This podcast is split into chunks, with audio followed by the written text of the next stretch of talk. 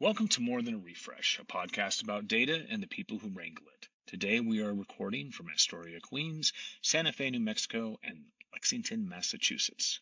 Our guest today is Bobbie Carlton. Bobbie, introduce yourself. Hello there. How are you doing? I'm Bobbie Carlton. I'm the founder of Innovation Women.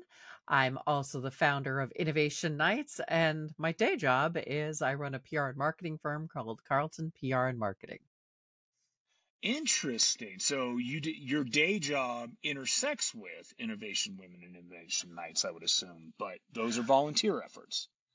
Uh, I tend to think of them as the day job, the night job, and the dream job. So, Innovation Women oh. is the dream of more women on stage at conferences and events. Well, let's let's talk about that because uh, you know I'm in tech, and I actually run technical conferences. We have one coming up in April called Postgres Conference. It's about the open source Postgres database. Uh, and that's it. And getting, usually getting women to attend is not difficult.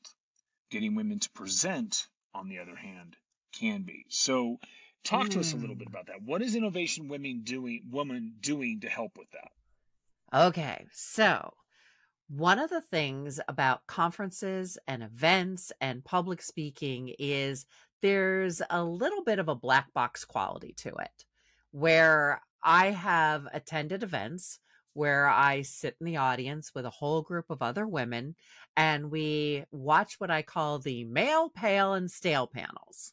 It's generally the same four old white guys. And I do have to say, I have nothing against old white guys. I am married to an old white guy, although he was not old when I married him. I don't know what happened. All right, getting back to the topic the at hand.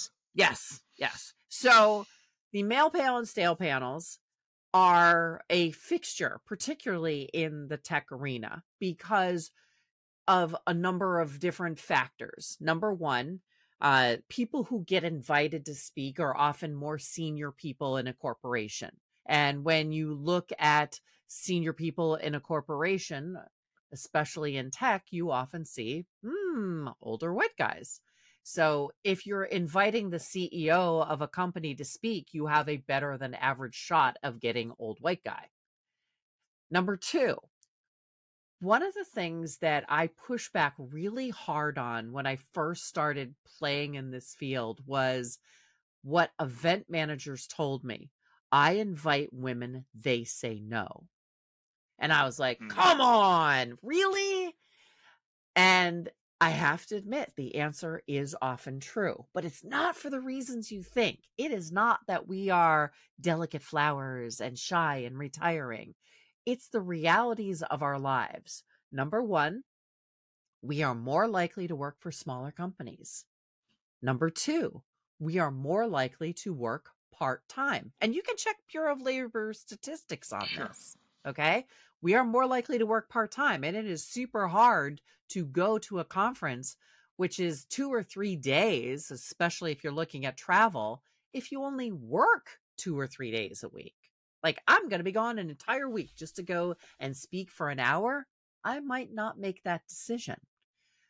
Number three, we are still more likely to be responsible for kids in home, which means that it's super hard to be breakfast keynote speaker if you've got to put little Johnny on the bus at 8 a.m. So, these are reasons women say no, they turn down opportunities. Also, public speaking is often, uh, I call it a pipeline problem. You know, you don't just vault onto the main stage. You spend time hanging out in the panel area. You spend time doing breakouts and workshops and things like that. So there's a lot of investment for women to make before they get onto the main stage, before they say yes to public speaking, and before they get those opportunities. Okay. Huge yes. issue. yes, but systemic not but, issue. But systemic issue. Let me give an and. Mm-hmm. And men have this have different but similar issues in terms of, like you said, the pipeline, mm-hmm. right? Um, however, it, you said something that was interesting. You said invite. Yes. Why do I have to invite you? Ah. So Now, let me let me let me hold on. Let me give you context here. Yep. Here's here's the thing. I don't. There are a few people in my network that I will reach out to and say, "Hey, just as a reminder, my conference is coming up," and they'll go, "Oh shit, okay, yeah, I'll get a, a paper submitted." Right? Yep.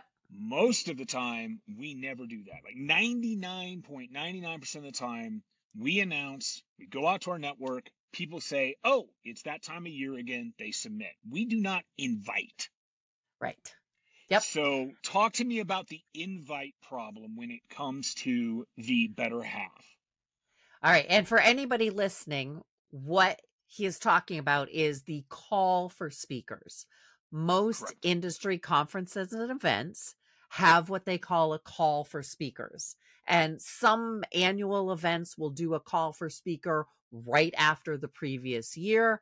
It's generally three to six months out before the event starts to be marketed. The conference or the event or the organizers will put out a request.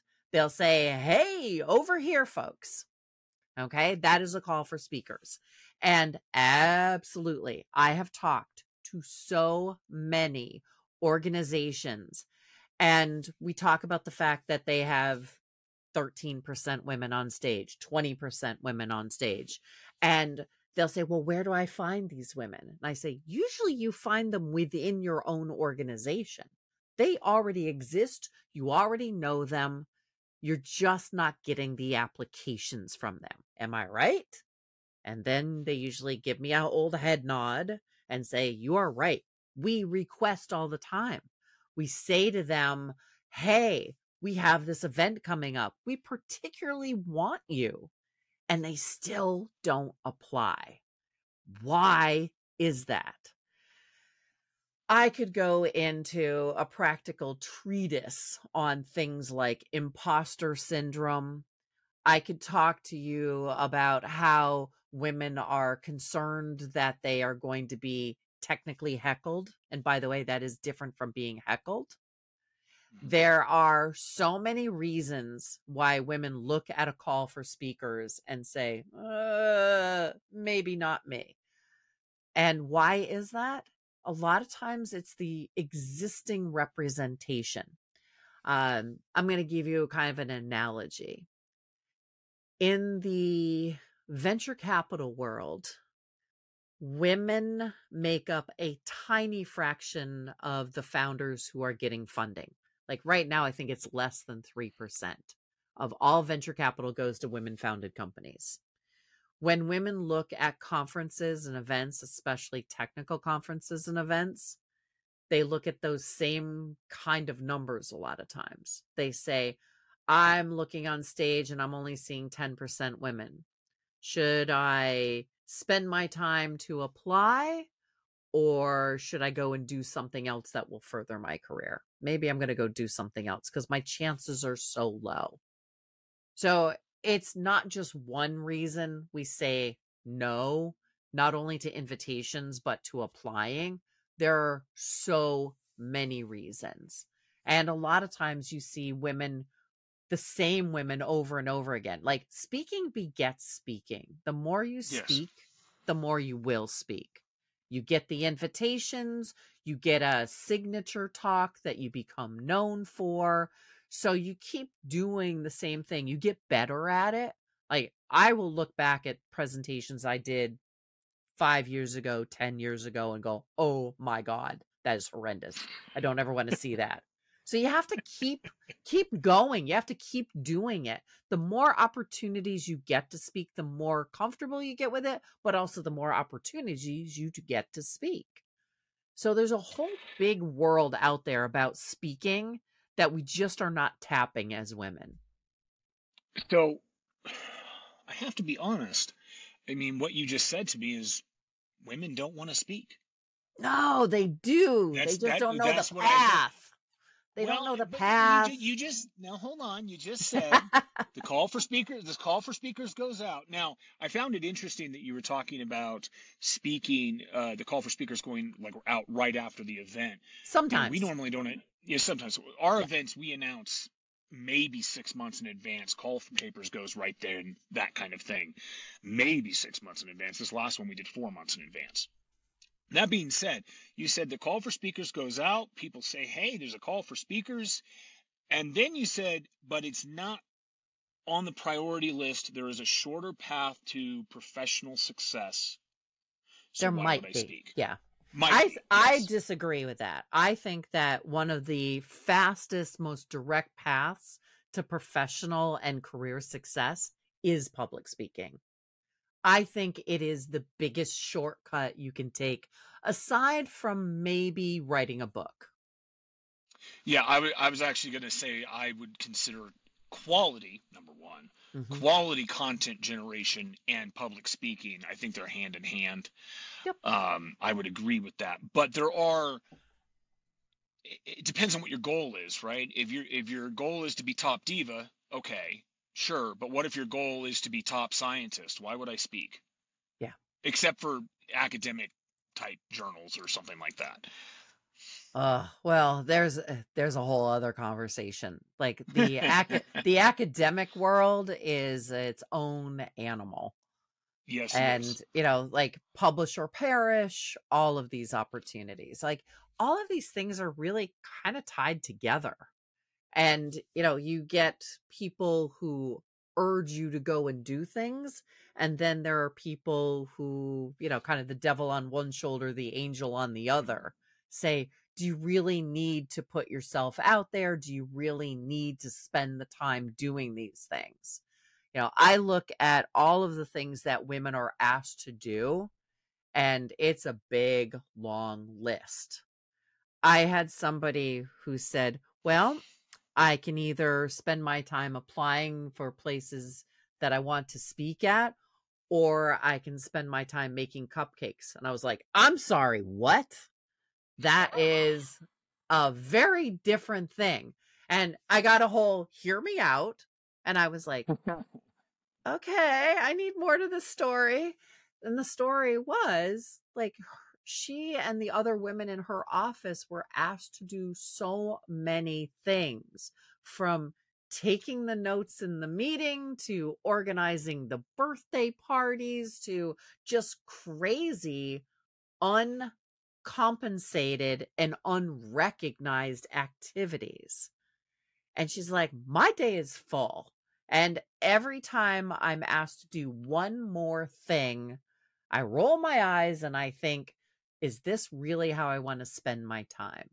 And I don't think some of these people really truly understand the impact that public speaking can have on their careers.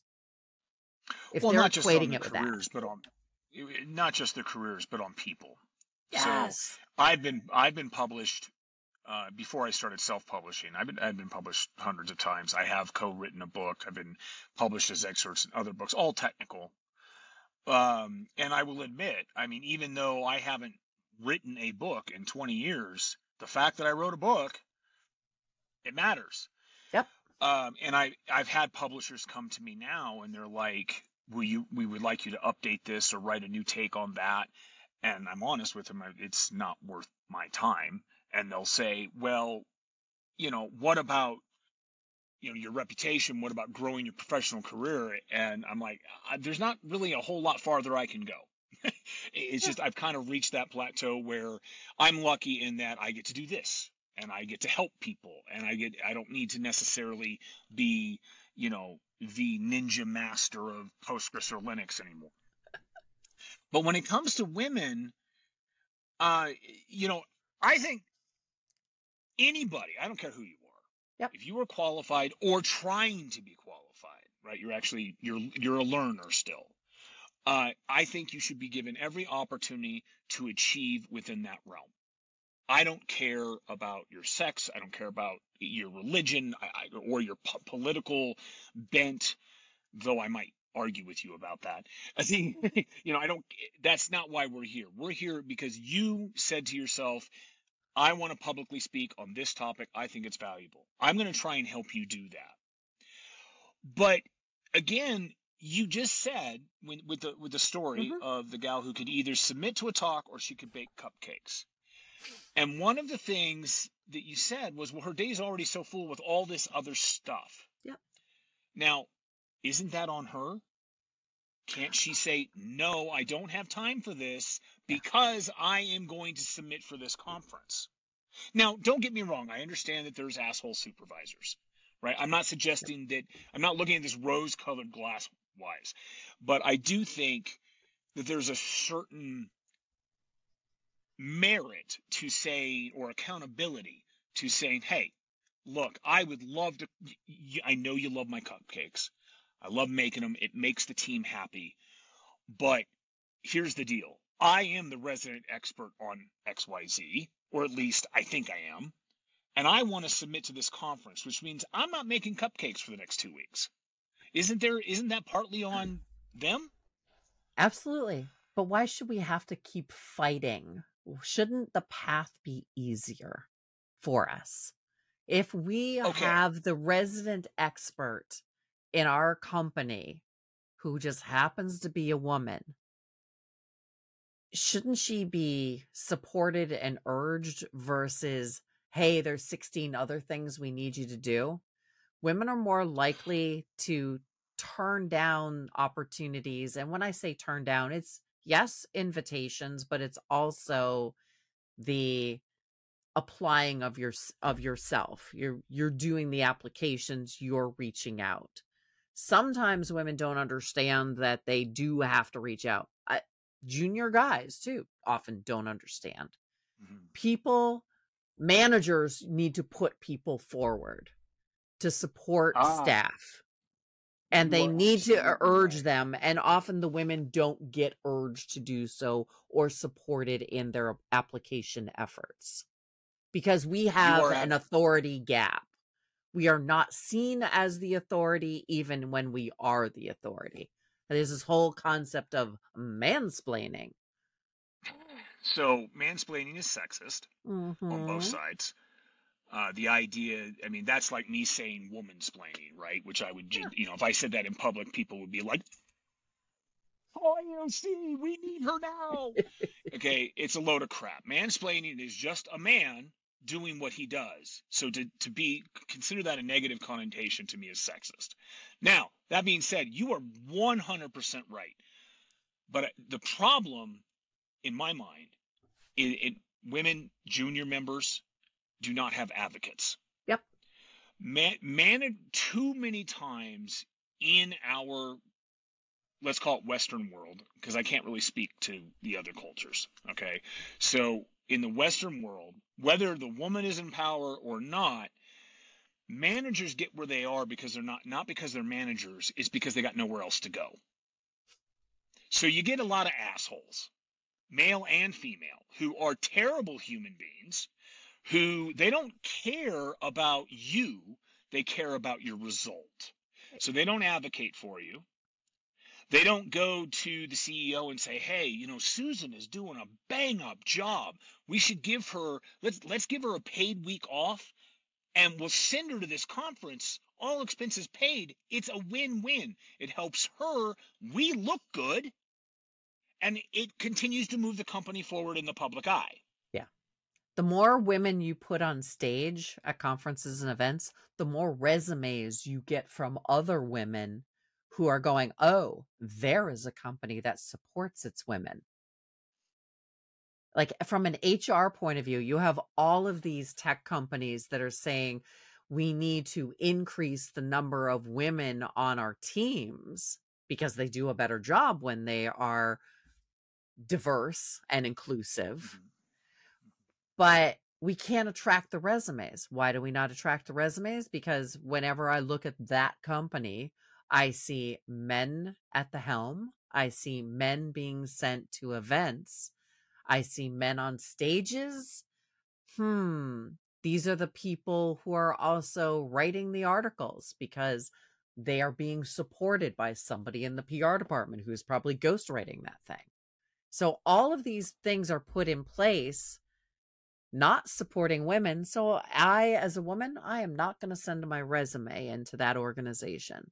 So that organization will remain a bastion, a holdout of maleness and it will be extremely difficult to bring women in. And if they don't have women in, they will never be putting them on stages. Uh, well, certainly we need the population to do so, but doesn't this kind of, I'm going to state something fairly obvious here. This kind of rolls into the exact point of innovation women, Yeah. right? You have women, and, and pro- I, I, would assume, and I would hope some men too, but predominantly women Yep. advocating for women to be public speakers and to move forward in their professional careers. We have more than 2,000 female speakers and a handful of really secure guy male, al- male allies, as well as a number of trans people and a number of non binary individuals.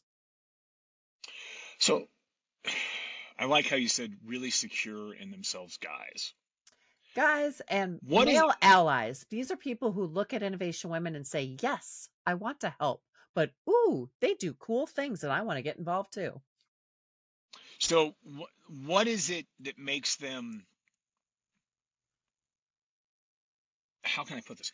What is it makes them so secure? What is it? What is the the the the assets that that they bring to the table as an ally uh, that says one, I'm not going to try and pick up on you because let's be honest, most men are going to try and pick up on you, um, even if they don't mean to, right? um, I, I'm th- I'm not talking about you know your stable married old guy, right? I'm talking about the younger guys who, you know, I'm not talking about your husband. I'm sure your husband is not picking up on other women. That's not what I'm talking about. no, seriously, what are the personality like traits, the, the the assets to these these men that they come to the table and they're able to embrace female empo- woman empowerment and be allies? as I said, the secureness aspect. I mean, I, I kind of semi kid when I say secure males who are also part of Innovation Women. You know, any guy who is like, yes, I want to be a member of the Innovation Women organization. And I'm like, yes, because my dream is to have event managers come to Innovation Women to get speakers.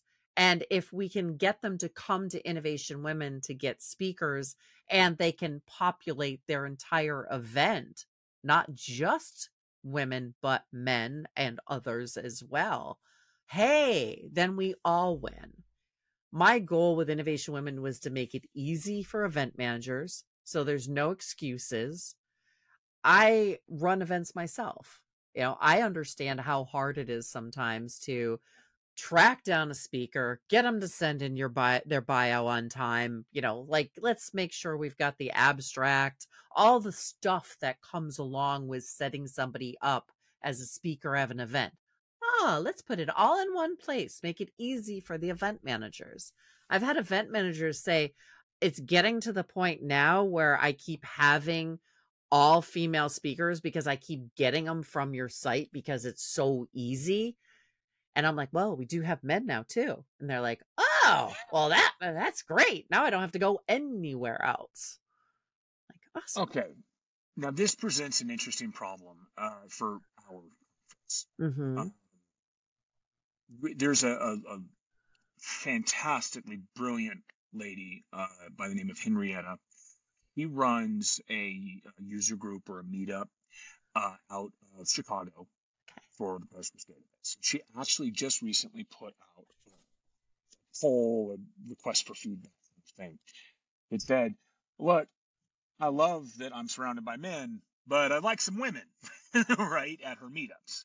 What is it that we're doing wrong? Uh, and she got various responses back. But for the conference, we have a very real problem. So you're saying, let's advocate, lift up, bring people, for example, to these panels. Mhm.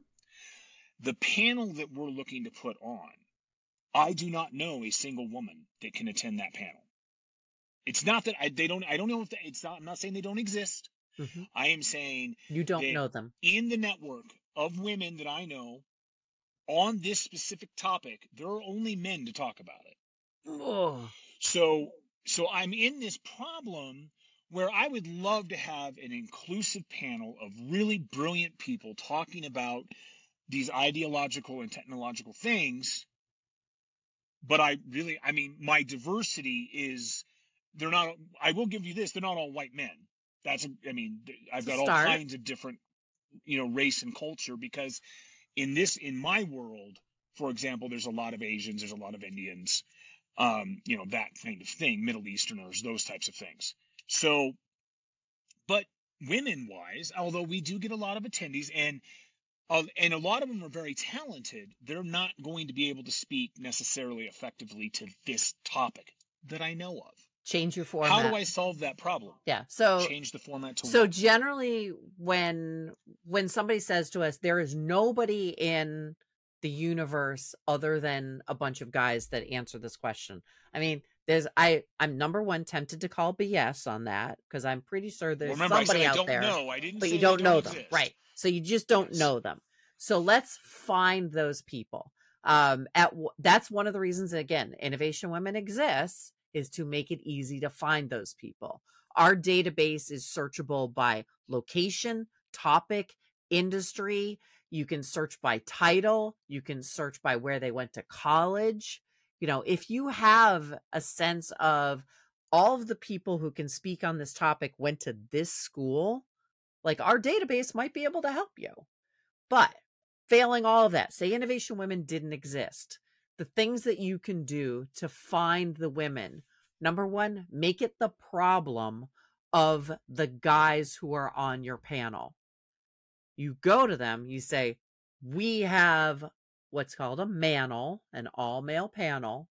We don't want to have a manel. And you don't want to be on a stage that is a manel. People take pictures, they tweet it out, they mock you relentlessly on social media. It becomes a problem for you, your employer, us. Help us find the women. Are there women in your department? Are there women in your local group? Can we change how we define who is speaking at this event so that it is more inclusive? We did an event in Boston a few years ago where they wanted to have a panel with the founders of unicorns, okay?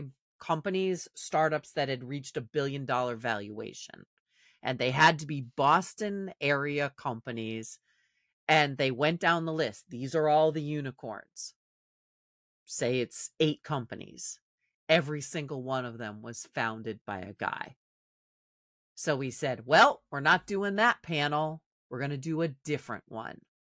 And how are we going to define it to get some of the same learnings out of that panel that we could have had out of our unicorn founder panel? So we just changed the definition of what it was we were looking for to be more inclusive, to get more women on stage. We moved that particular conference from 27 27% women to 49% women over the course of one year because a lot of times events and conferences they bring the same people back or the same people apply because they're familiar with the conference like generally you don't apply to speak at a conference unless you've attended it. So you don't the first time out of the out of the barn door go and say i'm going to speak at that event. No you go to it first. You attend. So, reaching out to the attendees in particular, especially if you're collecting the data that allows you to see this is a person who represents some diversity, whether it's women, whether it is people of color, whether it's disabilities. Like there's all different kinds of ways to define diversity, equity, inclusion. So collecting that data so you know who is in your database will allow you next year to go to some of those people and say, please apply. We would like to hear your voice. We would like to know what you're thinking. Also, if you're an okay. event manager, you can be at the back of the room and see who asks questions. That's often a good way to uh, see who could potentially speak next year. I'm with you 100% minus one. Okay. and my minus one is the, you know, people will tweet on social media, you'll be heckled. Uh, so what? social Oh, that's not. Yeah. people. I said It's there's two different I kinds of heckling. you did. You said there was technical heck, technical heckling and heckling. Yes. Talk to me about those two things. Okay. Technical heckling is something that happens to women a lot. Part of it is the you're giving a presentation, you're talking about a particular way that you do a thing.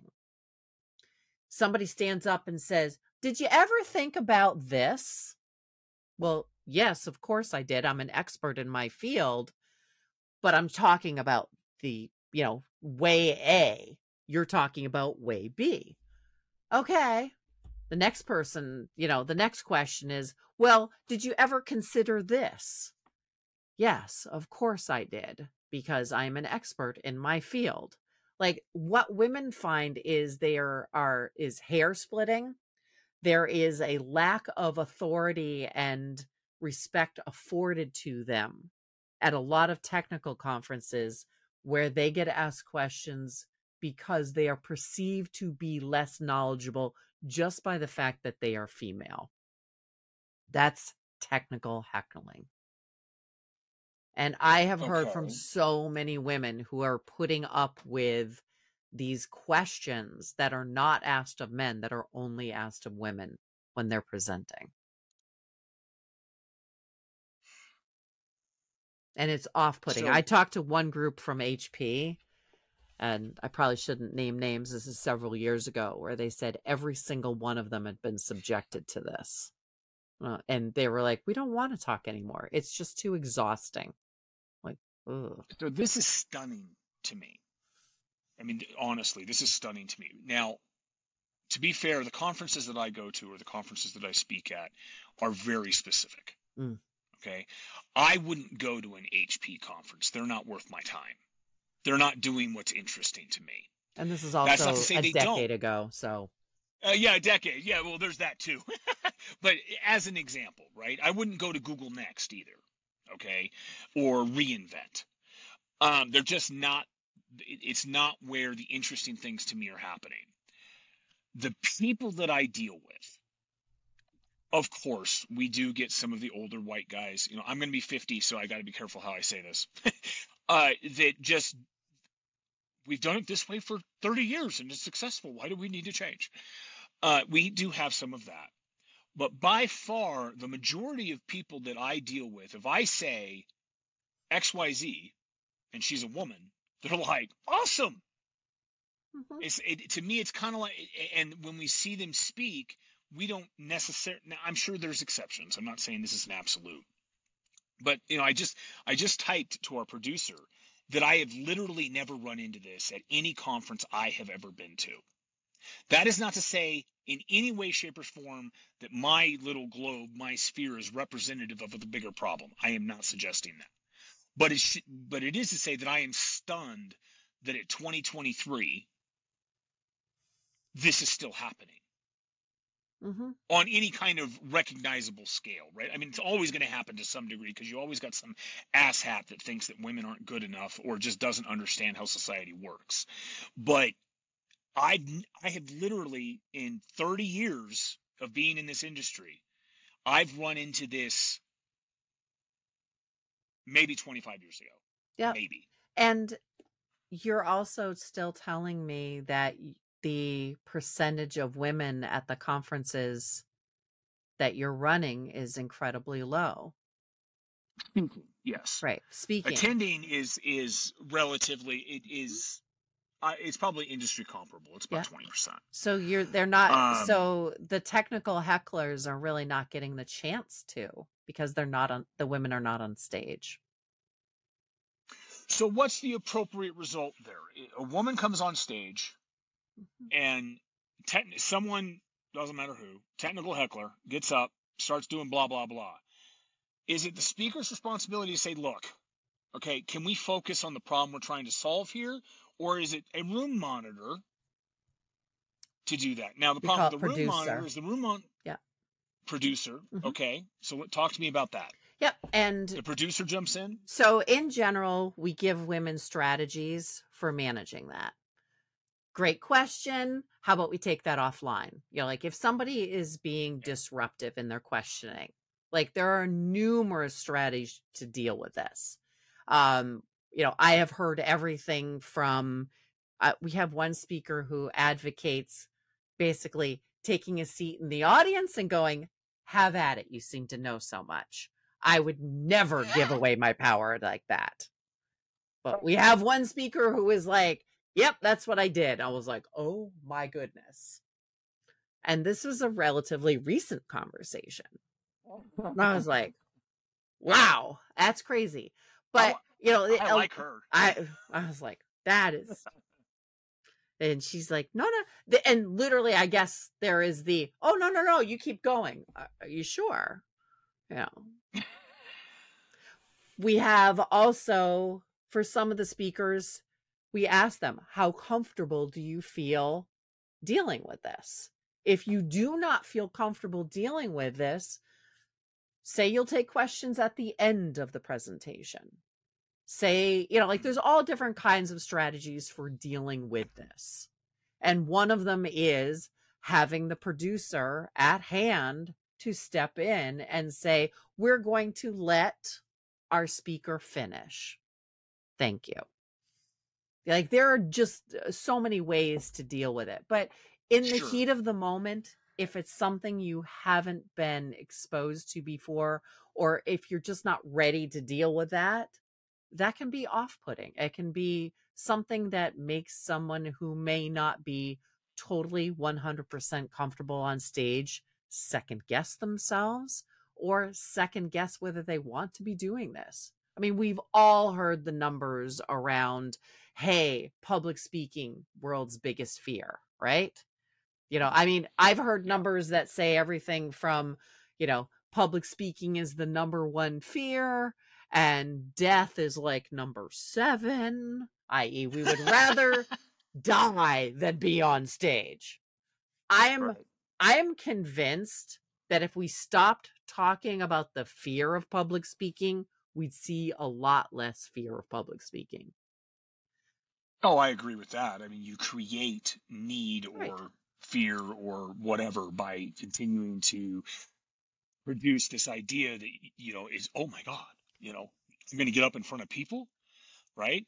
And I mean, it's never been a big deal for me, um, but I do know it's a very real thing. I actually stood up uh, at you know at the conference. You do like a closing, and I stood up at a closing. Some people were talking about you know how do we rate these speakers, and I was Mm. like, you know, first you, you rate speakers through grace because not everybody can get up here and just do this. this uh, for a lot of people, this is a significant effort. Um, but I want to. We've talked a lot about. You know, we do also. We have your. You know, your PR and marketing firm, Carlton, and then we have Innovation Nights. But I do, and we can come back to that because I think we've covered a lot in there. Uh, I would like to come back, come down to women. You know, we've talked about women speaking, but there's there's the wider issue, right, which is women in tech. Mhm. What is your experience? So talk to me a little bit. Give me your your 30 second of your observation of women in tech. Number one, I've I've worked in primarily tech my entire career. Uh, I started in the mid '80s. I worked at a couple of PR agencies that specialized in tech. I was the global head of public relations for two big enterprise software companies, both public companies. And uh, quite frequently, I was the only woman in the room. And on a regular basis, my job was to get executives on stage. Looking back, I realized that for probably the first 20 years of my career, I never had a female client that I was doing that work for. And that was because the senior executives at these companies were primarily men. So, Mhm. you know, at the same time, I look at all the data around things like colleges. Okay. Right now, there are more women getting degrees than men. Correct. The pipeline looks strong. And yet, I talk to women who have been working in the industry, and I spend a lot of time with technical women and women who work at tech companies. And they will talk about how their careers are stalled or how they don't get the same opportunities they once did, or perhaps they're not getting the opportunities after they had kids. You know, it's like Jane no longer wishes to travel because she has small children at home. Jane never said that. Jane would love to go and spend a night in a hotel where nobody's picking her up. With a bottle of champagne and a tub and no kids. Yeah, send me to where? I don't care where. Let's go. Right? But there's assumptions that are made. And I feel like it's those assumptions that do us in. You know, the assumption that we don't want to do something. So people never look at us with that with that light in their eye. I could send Jane to that conference. You know, I could do those things for her career. And yet Jane meanwhile is like, "Let me go. Let me rise. Let me do all these amazing things." Okay. Assumptions. That's what I would point to. They could put a big agreed. old wrapper around it. Well, and the assumptions are probably the death of assumptions and bad communication are the death of any relationship. And but my my question here is is why isn't Jane standing on her desk saying, "Look, fuckers, I'm here. I am the person to do this job. My husband supports me. He'll take care of Johnny. Send me to this conference." I'm going to tell you a story. So, I my husband was the person who stayed at home with our kids. And Okay. when I was pregnant with my older son, so first time, my husband went to his company and said, "Child is coming. I will be staying home with said child." And I was like, "Oh my god, dude, how about your like Christmas bonus? That's good. That's gone now." Anyway, said child arrives early. He says, Okay, child has arrived. And the company is like, Great. So you're taking a paternity leave and you'll be back when? And he's like, No, no, I'm done here. Off we go. Like, literally. The assumption is he's taking a paternity leave. Like, what? Like, there's they could not grasp that he was going to stay home and take care of kids. So I, Well, I- meanwhile, am off. You know, like I'm a corporate executive, and I suddenly have a child. I am trying to hire in my department, and as I'm trying to hire in my department, I have my boss saying to me, I have this great woman I know. You should talk to her. I talk to her. I love her. I'm like, let us hire her. And he says to me, mm, change my mind. Why? Well, I found out that since she worked for me, she had a baby. She's not going to be able to put in the hours I need. And meanwhile, I'm pregnant again. And I'm like, and we're doomed here. So, needless to say, I came back from maternity leave and my days there were numbered. So I had two kids, even though I had a stay at home full time caretaker in my husband. I got laid off because, oh, well, you know what? She she has kids now. She's not going to be able to put in the hours we need. Eh. I oh, so many different ideas here. Uh, Mm. so let me let me preface this this uh, mushroom cloud we're about to enter with. Uh, not only did I raise my two daughters, um, I homeschooled them, Oh God, and, bless you. and I ran a company. Thank you. Uh, and I ran a company, and I and let me be very clear. I had a ton of support. Okay, I did not do this on my own. Way I could have done it on my own. Um, it, and where I am, it was almost novel, right? It wasn't you're staying home with your kids. It's oh, he's raising his daughters. If you haven't had daughters, you're not allowed to say that to me. okay. So there's that. Okay, I'm going to say something. I know where you're coming from. I am saying this specifically because I want you to address it. What is wrong as a business with the idea of math and merit taking precedence? And when I say that, I mean, as a statistic, a mother will not be able to put in the hours. That there's that idea out there. Now that may be generational, it may not even be true. Talk to me about that And because as a business true. owner, I I was okay, I I I've been asked many times, you know, it's like, Bobbie, you own five companies. How do you do it all? And I'm like, I'm a really bad person to ask this of because I don't think anybody else should put in the hours I do. You know, I tend to get up extremely early in the morning and I work until extremely late at night. My work my work life balance is terrible. Don't do what I do. And by the way, when I worked for somebody else, I was just the same. I would work very, very long hours. So the whole hours thing was just somebody's assumption. okay. Even after I had kids, I worked. Aren't you hours. kind of the exception though? No. As an employer, oh, I, I know I'm going to disagree with you there because as an employer, I have women on the team, I have men on the team, and regardless of men and women, there are those people that go, let's call it the extra mile. Whether I tell them to, I, we have Yeah. one team member that I had to threaten to disconnect his accounts so that he would take time off. Yep. Right? I'm like, if you log in, I'm going to disable all your accounts. And that, I mean, that was just like, that can't happen.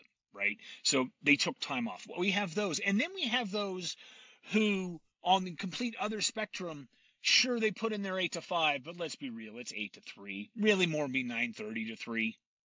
Right? It's all over the spectrum. Absolutely. So And it's I mean, irrelevant sure, if you have you- kids or not. You know, I you could have a really amazing pickleball habit and still work, you know, you work short hours. Like it doesn't have to be kids. It doesn't have to be that you're a mom. It doesn't have to be that you're a dad. You know, you could be uh I'm a member of a choir and I, you know, so don't work long hours okay. that's a valid point. point and when i i guess what i'm suggesting here is is say we've got the pickleball player and we have the parent it shouldn't matter right Right. what should matter is the merit and the value they bring to the company Yes. Hallelujah. but i agree with you i'm still not quite It it makes no sense to me either. It really doesn't. You know, like I there are so many things that defy all logic. You know, the the authority gap for women is huge. You know, just the expectation. Some of it I actually kind of attribute to brainwashing. I don't really believe in that, but brainwashing. If we continue to see old white guys on stage where they are elevated, given a pat on the back as if they have been vetted by the organization. If we continue to see white men only on stages, that is what is cemented in our mind's eye as that is a leader. That is what a leader looks like. So, we all have biases. We all have preconceived mm-hmm. notions. This is how brains work. They lump things together. We have so many inputs that come into our brains that our brains must lump things together because otherwise we would be overwhelmed with data points. And so our brain categorizes things. And it says, I continue to see white men on stage I see men who are elevated physically and um, in in practice above women, above people of color, above people who are disabled. So they must be better. They are our leaders. you know it's interesting you bring this up what you just said is why trump and biden did not get my vote i voted for jorgensen because she was actually a qualified candidate that moving on let's let's get into bad girl motifs. Talk to me about bad girl motifs. bad girl motifs. You know, I, mean, I personally, I don't mind a bad girl. I mean, they can be a lot of fun. So what what is this exactly? Help me out. All right. So recently I read a story where um and I'm a writer, so this is this is where this comes from. Uh my husband my husband actually read the article first and pointed it out to me. A writer was writing an article about how they never got enough women as expert sources for their articles. And they talked about how they had asked women who had demure uh, in the the the there are two different words demur and demure. One has an e at the end one doesn't. And a demure person is somebody who is shy and retiring. To demur is to turn something away and they use the wrong word in the sentence. So they had basically said, No, I'm not the person to answer that question. So they were blaming that on not getting enough female expertise. And part of it is, I think that particular writer was pulled into using the wrong word because, in their mind's eye, women are expected to be shy and retiring. And we are rewarded for being quiet. You know, if you think about schooling, you know, who gets in trouble? The boys who are loud and obnoxious, and girls who are rewarded or not getting into trouble because they are quieter. So I just like all of this stuff swirls around what is the societal expectation for women? You know, whenever I swear and I use bad words frequently, am I a bad girl or am I a forceful person? Am I stepping outside of gender norms by swearing or I'm doing things that I shouldn't do? Like, there's so many interesting aspects of bad and good and positive and negative that swirl around our expectations of women in particular. So this is a whole like super complicated area.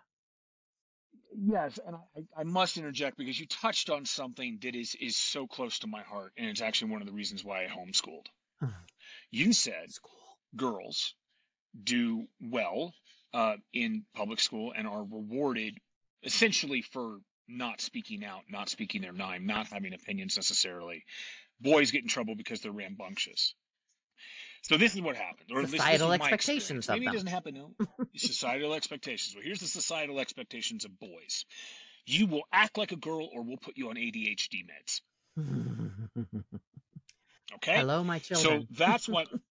yes, there is a reason why uh, I homeschooled my girls. I wanted them to get an education, not an indoctrination, and they're brilliant. Weird. I will never understand them, but that's because I'm 50 and they're 20. But they're brilliant.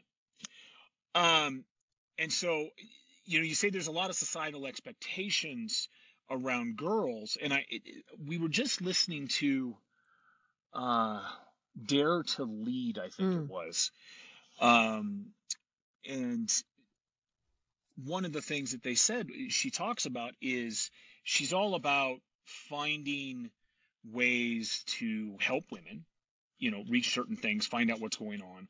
But then she, she suddenly started studying the same issues with men. And there's a big divide. They're totally different. We all suffer from similar problems but the reasons are different. Yeah. and you know the reason boys jump up and down and want to go do things is that's how we're freaking built.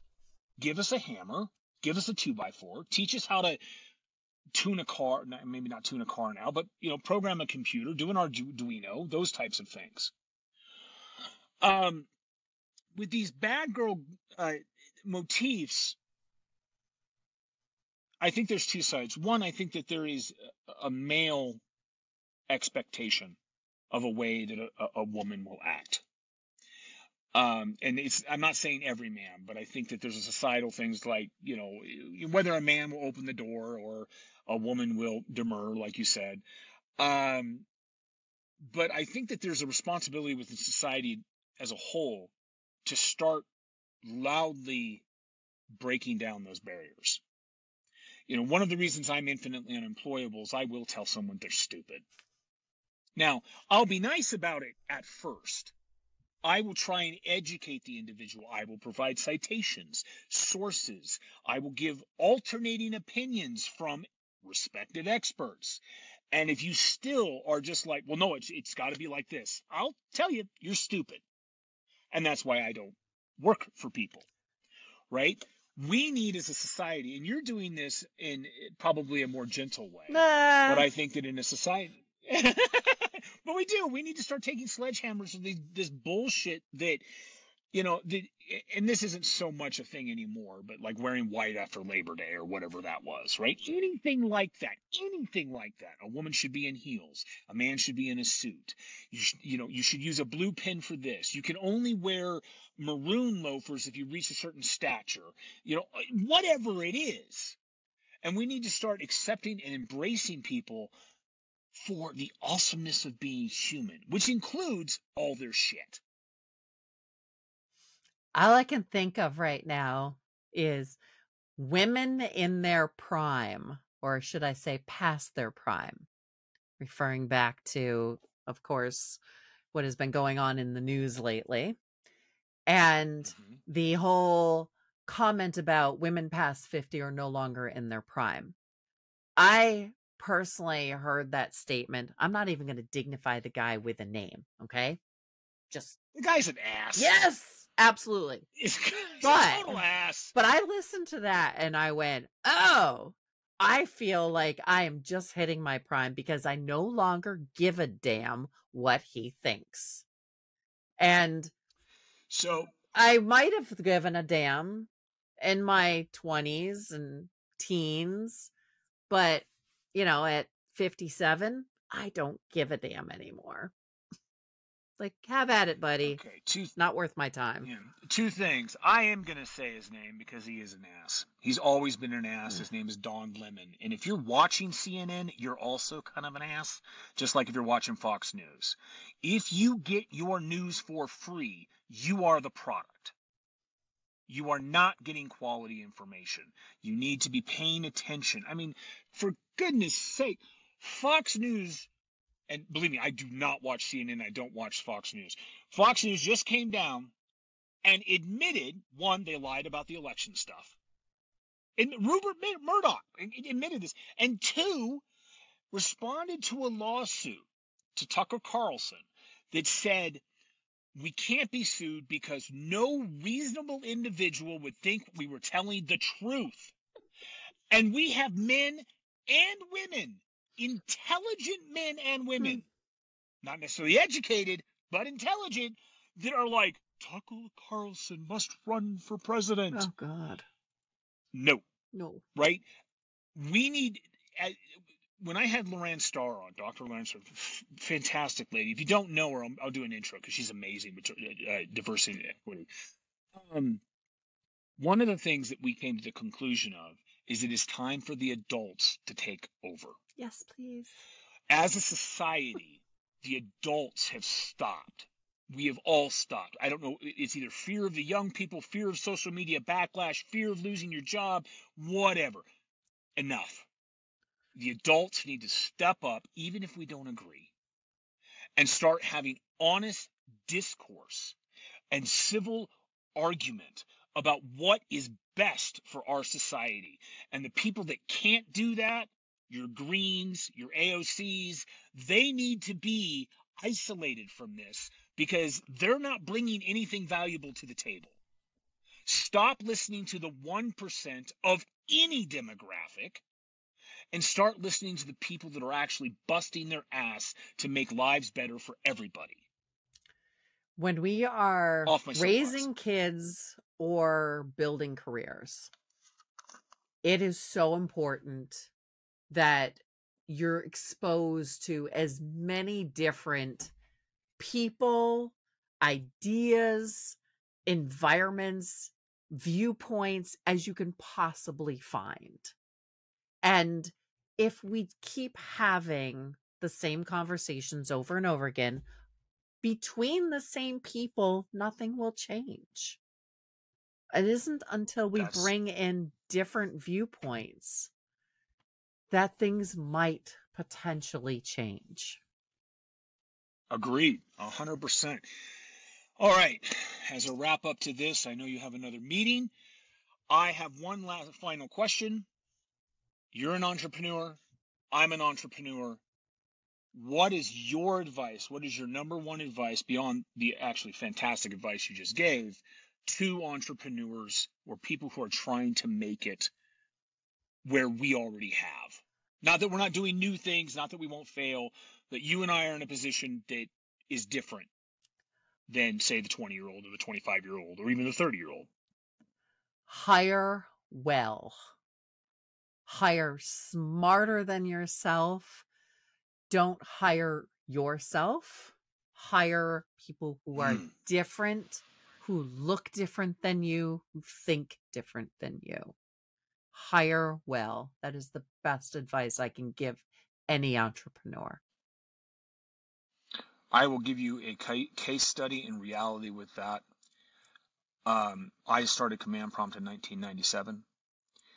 Our our now CEO Amanda Nystrom, who yes is a woman, uh, became CEO this year. She was COO for a few years, and she was the senior project manager for a few years.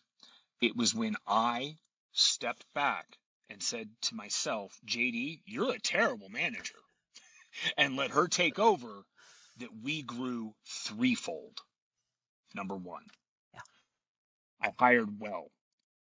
Two, my one advice is more of a statement. The only result of the pursuit of perfection is failure. Like it. Don't be afraid to, yeah, don't be afraid to fail. The average uh, entrepreneur goes out of business, what is it, like five times before they actually succeed? Right? I, re- I mean, I don't know if that's still the case, but when the day that was the case. I have five companies So- that I'm simultaneously managing. I'm like, Well, they're hopefully all still doing well. yeah, but keep in mind, we're at a different place, right? We're talking about the 25 year olds and the 30 year olds. Yes. And with that, folks, this has been more than a refresh, a podcast about data and the people who wrangle it.